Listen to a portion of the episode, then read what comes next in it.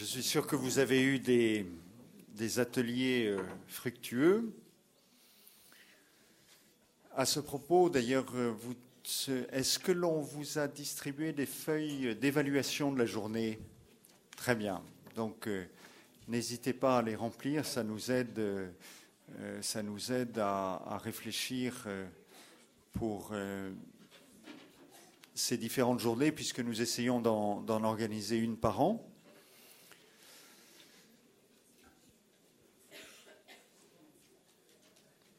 Si le docteur Le Bourgeois veut bien prendre place.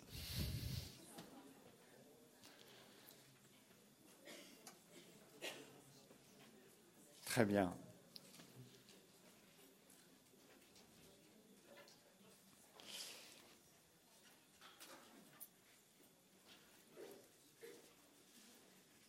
Alors j'ai grand plaisir à vous présenter le docteur Thierry Collot qui euh, est docteur en médecine et docteur en théologie. Il est également euh, titulaire d'un master en philosophie de spécialisation bioéthique et euh, enseigne à la fois au, département de théologie morale et au département de médecine de l'Université de Fribourg en Suisse. Il est président de la commission de bioéthique de la conférence des évêques suisses et a publié notamment sur euh, les patients atteints de maladie d'Alzheimer, notamment avec. Euh, est-ce que c'est Catherine Gomez ou c'est. Conception Gomez, donc Thierry Collot et Conception Gomez, Alzheimer et démence, rencontrer les malades et communiquer avec eux, aux éditions Saint-Augustin en 2010.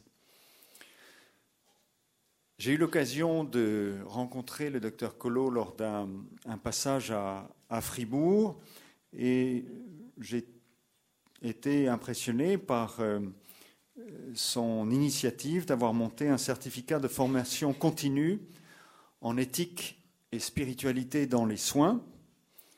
Il est donc directeur de ce certificat qui euh, est euh, donné à l'Université de Fribourg. Et j'ai trouvé cela euh, vraiment heureux qu'il puisse aujourd'hui venir nous en dire plus, peut-être ce qui l'a amené à cela, et nous, nous, partager cette expérience qui, pourquoi pas, pourrait donner des idées ici en France. Merci, docteur. Alors bonjour à tous, merci au Père de Malherbe de, l'invitation.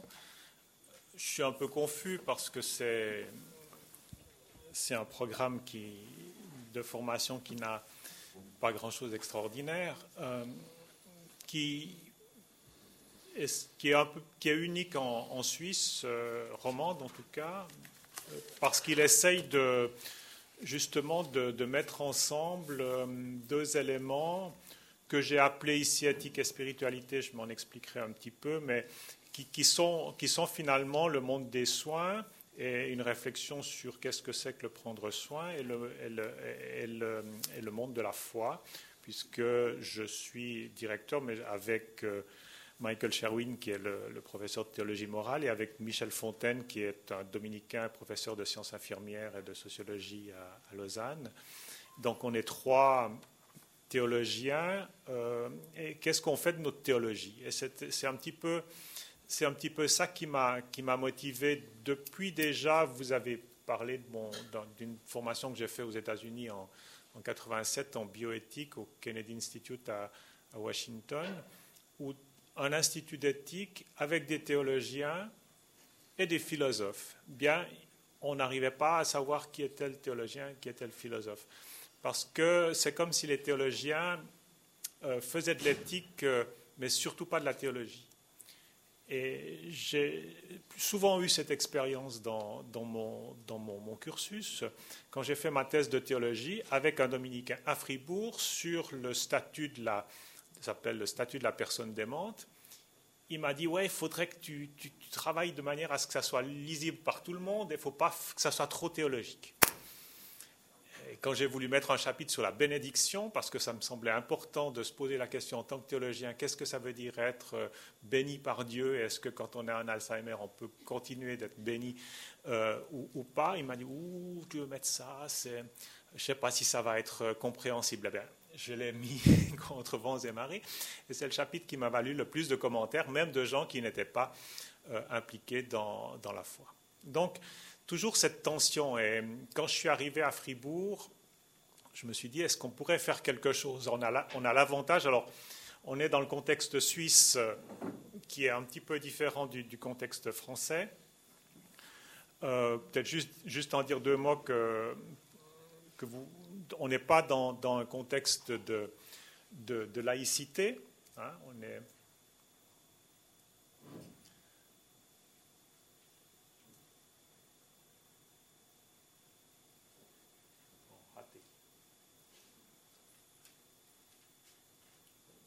L'informatique, c'est bien, mais pas toujours. Euh, il y avait une belle photo de, de, la ville de Fribourg avec, pour ceux qui connaissent, la, cathédrale est, est, imposante, elle domine la ville. Et la, la, la religion euh, catholique a, a, dominé la vie euh, culturelle et historique de Fribourg pendant très longtemps. Elle le fait encore et on n'a pas eu de, période où on a séparé euh, comme, euh, de manière tranchée l'Église et l'État.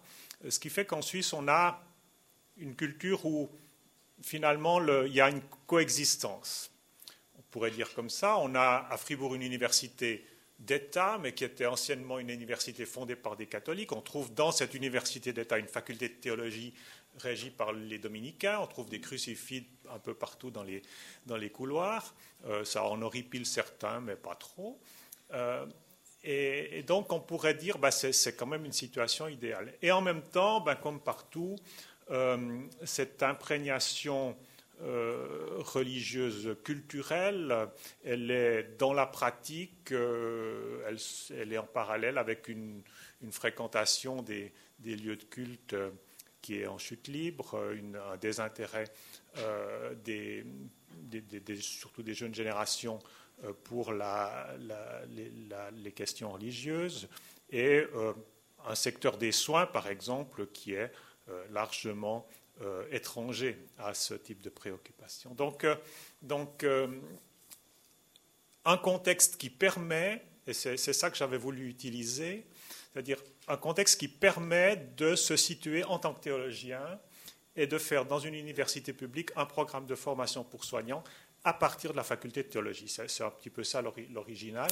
Alors qu'à l'époque, il y avait deux programmes de formation continue en, éthique dans les soins, qui est à Lausanne, un à Lausanne et l'autre à Genève, et qui étaient les deux en partie initiés par des théologiens, mais qui étaient complètement athéologiques, euh, neutres euh, au, niveau et qui ne parlait pas du tout de, théologie. Je me suis dit, à Fribourg, on pourrait utiliser ce levier, cette possibilité qu'on a d'être à partir de l'université, donc d'avoir le, le, label Université de Fribourg, et en même temps de faire quelque chose euh, où on, mêle un petit peu euh, les, deux, les deux éléments.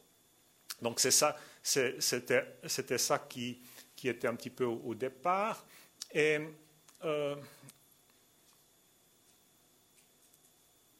j'ai commencé par faire, euh, le, premier, par faire des petits modules euh, séparés. le premier module qu'on a fait à Fribourg, c'était s'appelait mort, foi et accompagnement. Et là encore, on nous a dit, mais vous auriez dû mettre mort et accompagnement, mais il ne fallait pas mettre foi, ça va faire fuir les gens on a toujours eu à lutter contre cette, cette, suspicion que si on parle d'une coloration euh, religieuse ou théologique, on va faire fuir les gens. Et le premier module qu'on a fait sur la mort, mort, foi et accompagnement a eu tellement de succès qu'on a dû le dédoubler la première année, donc ça n'a pas fait fuir les gens, au, contraire. Et ensuite, on a, on a refait euh, quelque chose sur le, sur le sens du soin. Et petit, à petit, euh, sur la demande aussi d'infirmières, parce que notre public est essentiellement un public d'infirmières, on a décidé de faire cette filière certifiante, qui est une filière sur une année et demie que je vais un petit peu vous, décrire. Ce qui est assez étonnant, et ça m'a frappé assez étonnant, en, tant que médecin, donc, euh, je suis euh, médecin, j'ai travaillé longtemps comme médecin généraliste, je pensais que nous, les médecins, on avait peu travaillé les notions éthiques. Et on n'a jamais eu de cours d'éthique, en tout cas dans ma formation, maintenant il y en a. On a Madame euh, la professeure ce matin a parlé de l'humanisation des, des, études de médecine et je pense que c'est vraiment quelque chose d'urgent. Et je pensais que les infirmières avaient beaucoup plus travaillé ces notions d'éthique, de, sens du soin, de réflexion sur la philosophie du soin. Et j'ai été frappé par le fait que euh, des infirmières qui avaient participé à ces petits modules ponctuels sont venues me dire mais c'est vraiment, il nous faut ce type de formation, on n'a pas ça.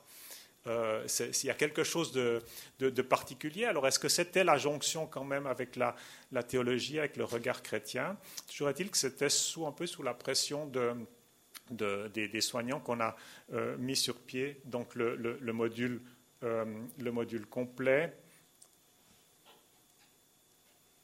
que vous avez là, donc qui s'appelle Éthique et spiritualité dans les soins le, choix du titre, il n'est est pas parfait, euh, mais je n'ai pas trouvé mieux. Je me suis beaucoup creusé la tête. Je voulais dire, je voulais que ça soit euh, euh, mentionné qu'on allait travailler au niveau de l'éthique, au niveau d'une réflexion sur les valeurs, les valeurs du prendre soin, mais je voulais qu'il y ait ce côté implication théologique. Alors, est-ce qu'on aurait pu mettre éthique et théologie du soin, éthique et vision catholique ou vision chrétienne du soin? Je ne sais pas j'ai mis spiritualité, mais je ne suis pas très content parce que ça fait un petit peu euh, euh, flou aussi. Mais enfin, pour le moment, c'est comme ça, ça va peut-être changer. Euh, donc, on a, on a, décidé de lancer cette, cette formation. On, est, on, va commencer la semaine prochaine la, deuxième volée. La première volée La première volée a eu lieu il y a, une année et demie. Euh, elle, était introduite comme ça, euh, de, cette, manière-là.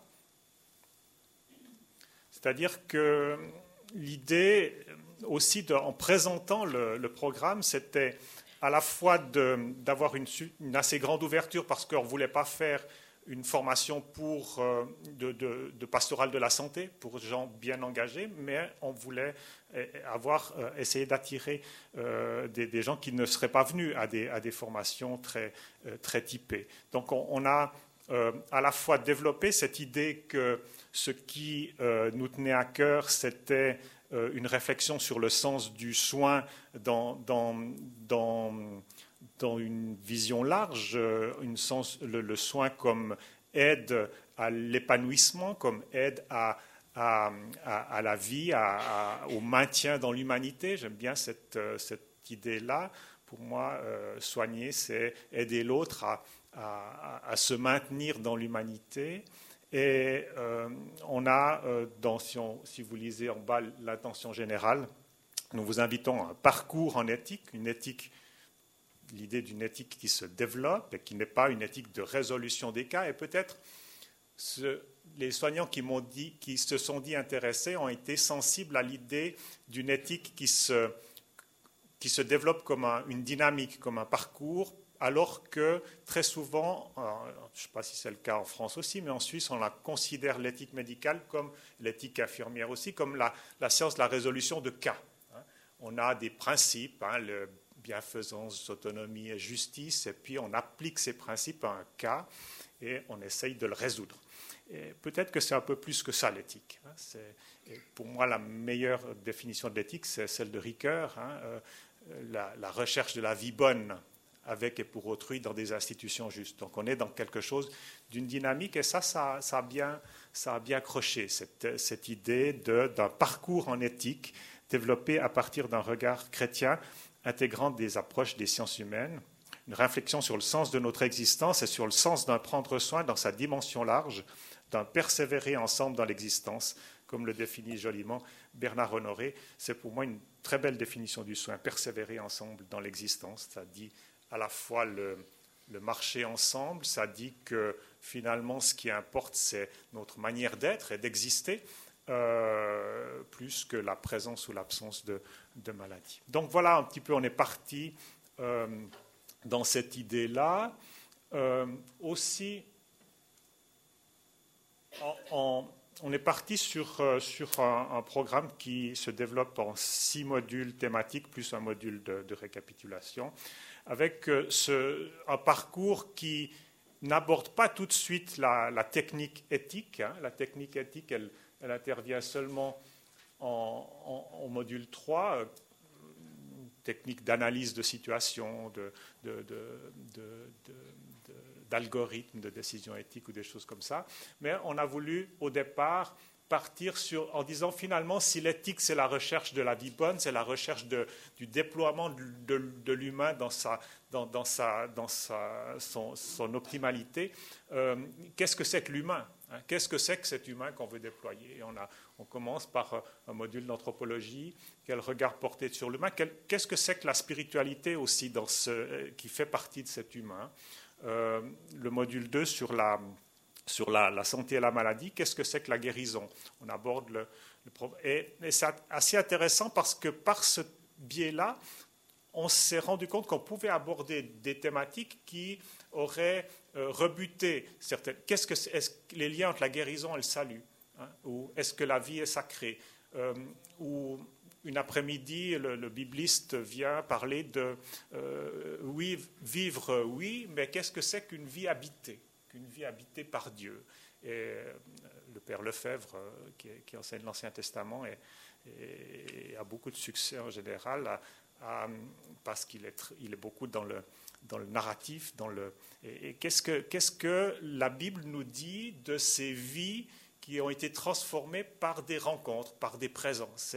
Je, trouve fascinant euh, que ça passe dans le public qu'on a, qui est un public un petit peu tout venant, de gens qui sont pas, pas contre la foi, mais pas vraiment pour, euh, euh, qui viennent un peu voir, et puis d'autres qui sont un petit peu plus, un peu plus impliqués. Donc, voilà un petit peu le, cursus qu'on développe avec aussi, module 4, on revient sur pourquoi prendre soin, qu'est-ce que c'est que prendre soin? Je pense que c'est des, choses qui sont, importantes, la mort et le mourir, le rôle de la communauté. Je viens d'un atelier où on a parlé de, l'institution. Je pense que l'institutionnel est, quelque chose d'important. Et qu'est-ce qu'on fait? Comment on peut réfléchir à une éthique institutionnelle ou à une autre place dans l'éthique de l'institution?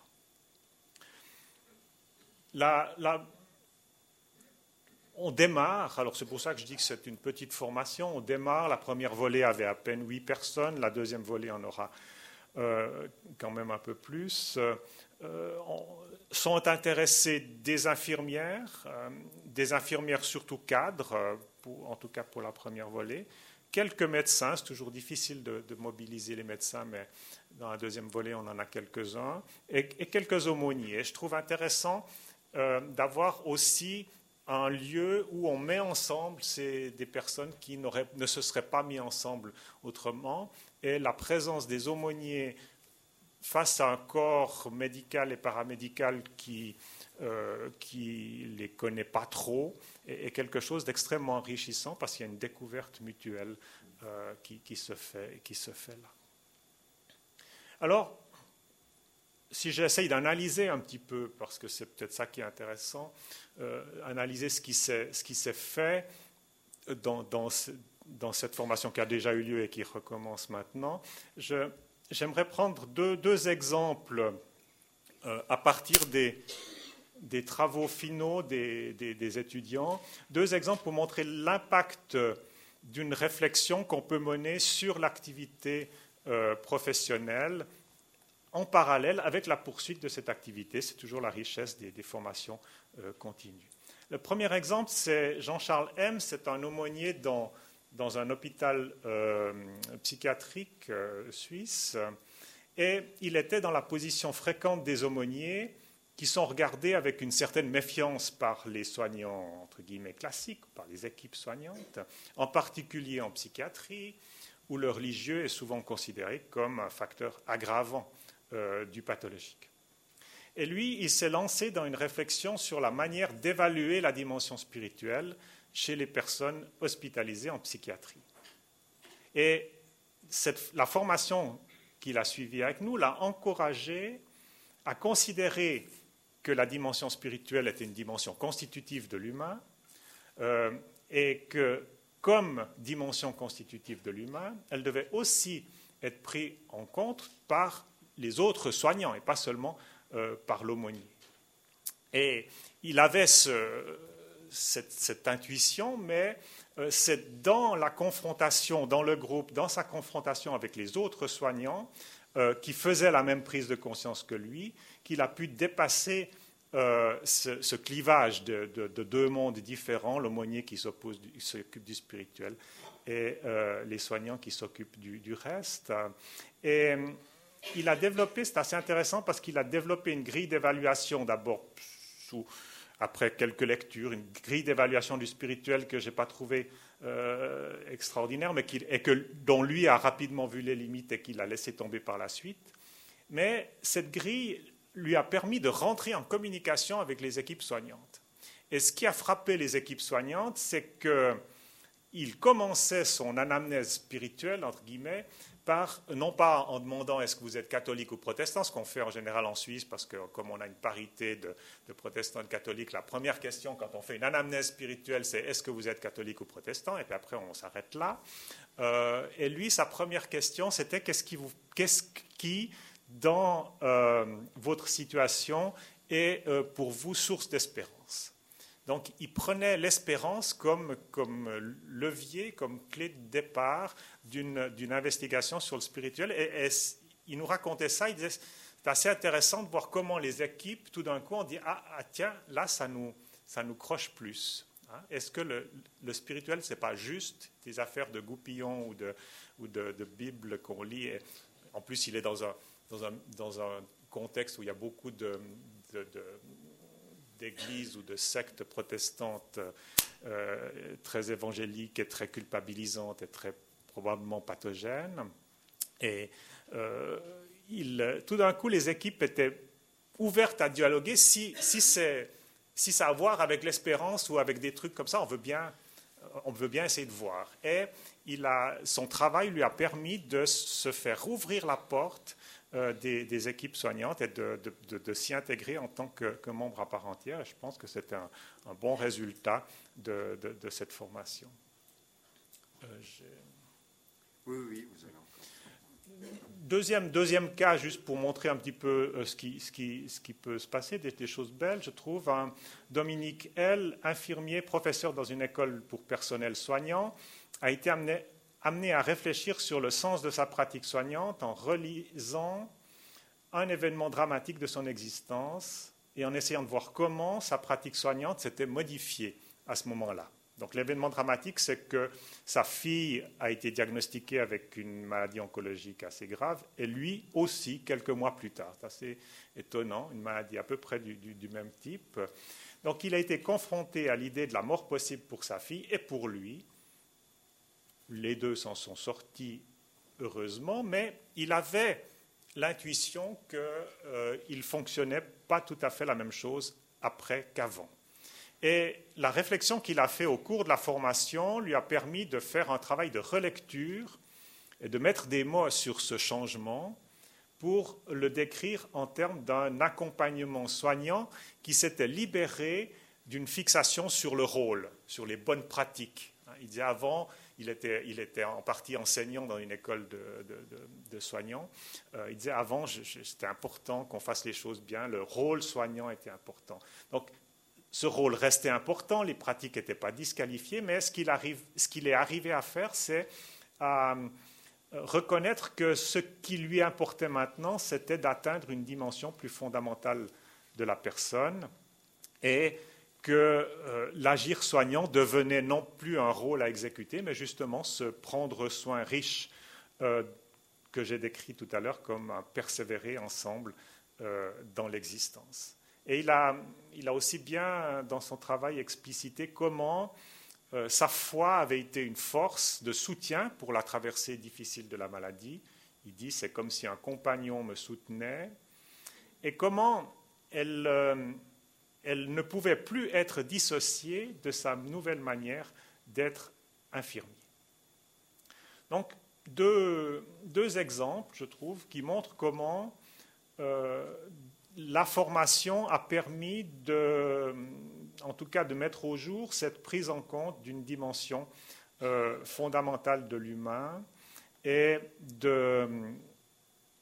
d'une éthique qui se déploie. J'aime bien cette idée d'une éthique qui se déploie. Si on revient donc à la définition de Ricoeur, la, visée de la vie bonne avec et pour autrui dans des institutions justes, c'est la, visée de la vie bonne. Il y a, quelque chose d'aller vers un, épanouissement, un, déploiement de l'humanité dans toute son épaisseur. Et c'est ce qu'on essaye en tout cas de travailler, c'est que euh, l'épaisseur de l'humanité comprend une ouverture à la transcendance, une ouverture euh, à, la religion, une ouverture au spirituel, qui pour moi se dit toujours dans du religieux explicite. Le spirituel sans religieux, je ne vois pas très bien ce que c'est. Et que cette dimension doit au minimum être reconnue et respectée, mais pourquoi pas accompagnée euh, par le soignant. Alors, Comment est-ce qu'on passe, une dernière question, comment est-ce qu'on passe euh, de la dimension spirituelle à la foi? Parce que le défi qu'on a voulu relever, finalement, c'était de proposer un modèle de prise en soin qui soit ouvert à la dimension spirituelle, mais on s'est vite rendu compte qu'on risquait de glisser vers un espèce de spirituel neutre et passe-partout.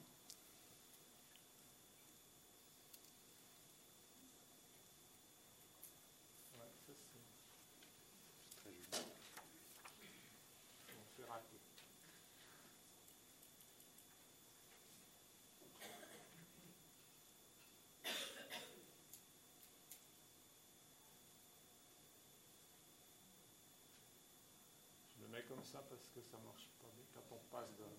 Quand on passe, d'un ordinateur à l'autre, ça marche je pense qu'il y a deux, pour moi, il y a deux défis qu'on devait essayer d'éviter.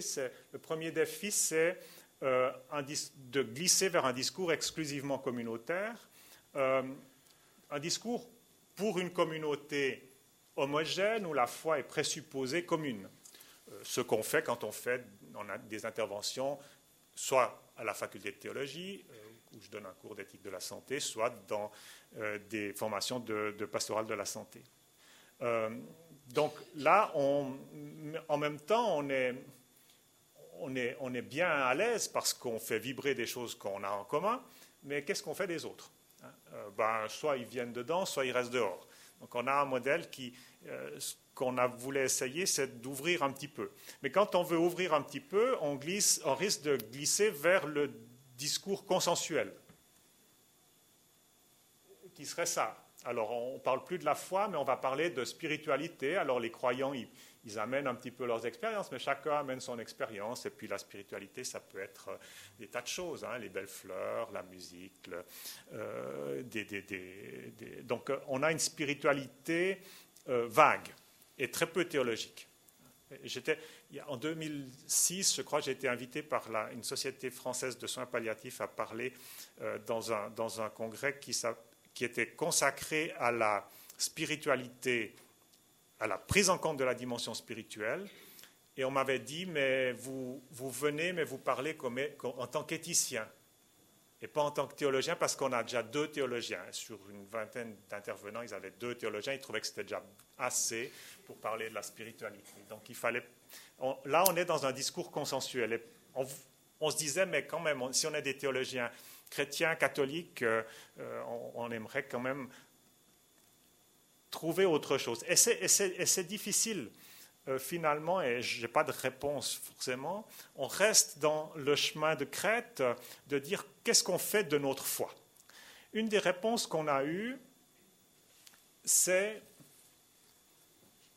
l'idée que m'avait proposé Michael Sherwin, le, professeur de, morale, euh, d'inviter une de ses amies qui était une petite sœur des pauvres, euh, sœur Maria Faulkner, qui était à l'époque à Nice il m'a dit, mais ça serait bien de l'inviter à, une session. Alors, comme elle travaillait avec les personnages, on l'a invité à la session sur la mort, et ça a été quelque chose d'assez extraordinaire.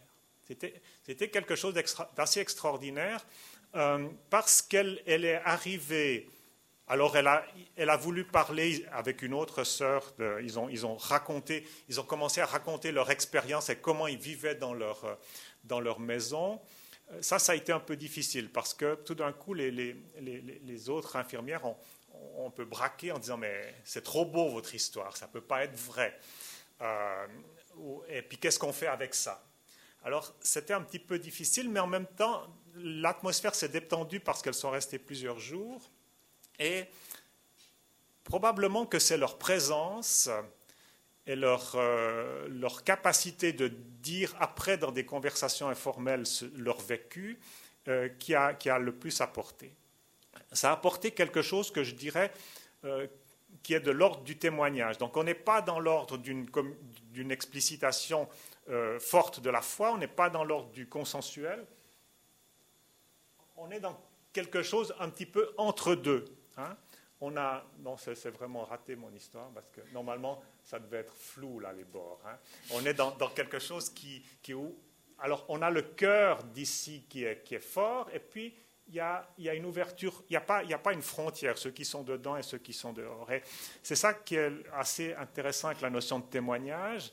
Le témoignage vient dire euh, quelque chose qui a été vécu par certains il n'est pas dans le prescriptif. Hein. elles viennent dire, ces, sœurs, ces petites sœurs des pauvres, eh bien nous, on vit les choses comme ça. Alors notre, premier, le premier réflexe du groupe, c'est à dire, bah, on fait quoi maintenant? On vient tous euh, chez les petites sœurs des pauvres? Bah non, c'est pas possible, on a nos familles. Alors bon, alors si on ne peut pas venir chez les petites sœurs des pauvres, ben, on reste. C'est prendre la, notion de témoignage, c'est autrement. Hein, dire, ben, nous, on, vit ce qui est important pour nous, ce qui nous fait vibrer, on le vit comme ça. Hein. Et puis ça nous renvoie finalement, euh, ou ça renvoie à l'audience, qu'est-ce qui vous fait vibrer vous? Et comment vous pouvez le vivre? Et je pense qu'on est, on est dans, quelque chose d'autre que simplement euh, un, descriptif d'une théorie euh, au niveau de la foi. On, est dans l'ordre du il y a quelque chose, il y a une manière possible de, de, rencontrer ce qui, nous, ce qui nous fonde et de le, de le vivre dans la pratique. Et il y a un beau texte que j'utilise souvent, un beau texte de Dorothée Solé, une théologienne luthérienne allemande, sur cette notion de, témoignage.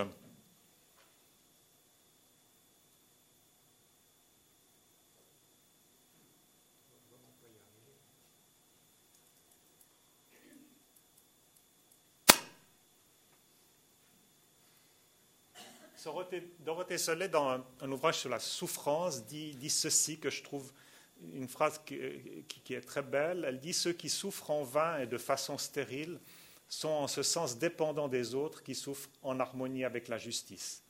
S'il n'y avait personne qui dise je meurs mais je vivrai, c'est ce qu'un prisonnier allemand avait écrit sur le, prisonnier avait écrit sur le mur de, de, sa cellule en Allemagne.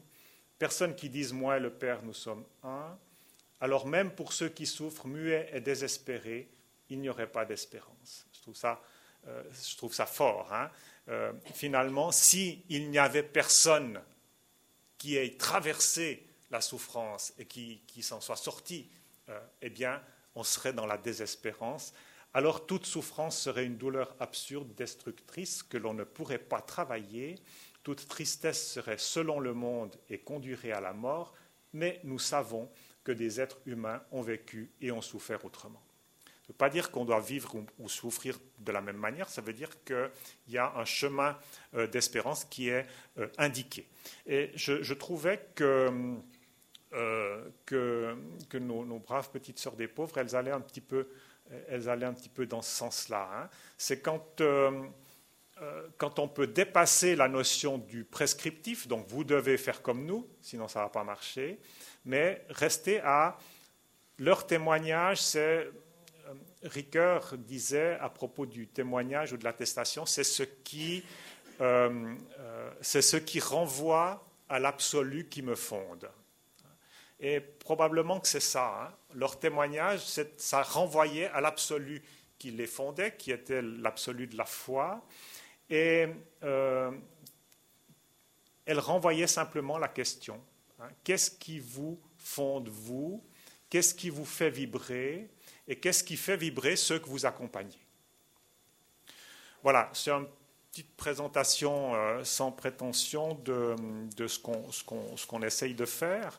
Euh, peut-être que vous avez des solutions euh, ou des remarques, parce qu'on n'est pas, on pas dans. Par exemple, les petites sœurs des pauvres, elles sont apparues elles n'étaient pas prévues au départ. Et je trouve que c'est une grâce. Enfin, là, c'était vraiment de l'ordre de la grâce. Elles ont, dans le feedback qu'on a eu de la session entière, elles sont revenues, ces petites sœurs, euh, dans la discussion parce qu'elles ont, elles ont, elles ont touché quelque chose là. Et peut-être que c'est une manière de, d'injecter de la foi euh, sans, euh, pas par la bande, j'aime pas, pas ça parce que c'est, mais sans en faire une théorie. Hein, et de dire, ben, celles-là, elles ont compris quelque chose. Peut-être que sinon, on, se creusait, on comprendrait aussi quelque chose, notre quelque chose à nous. Voilà, merci.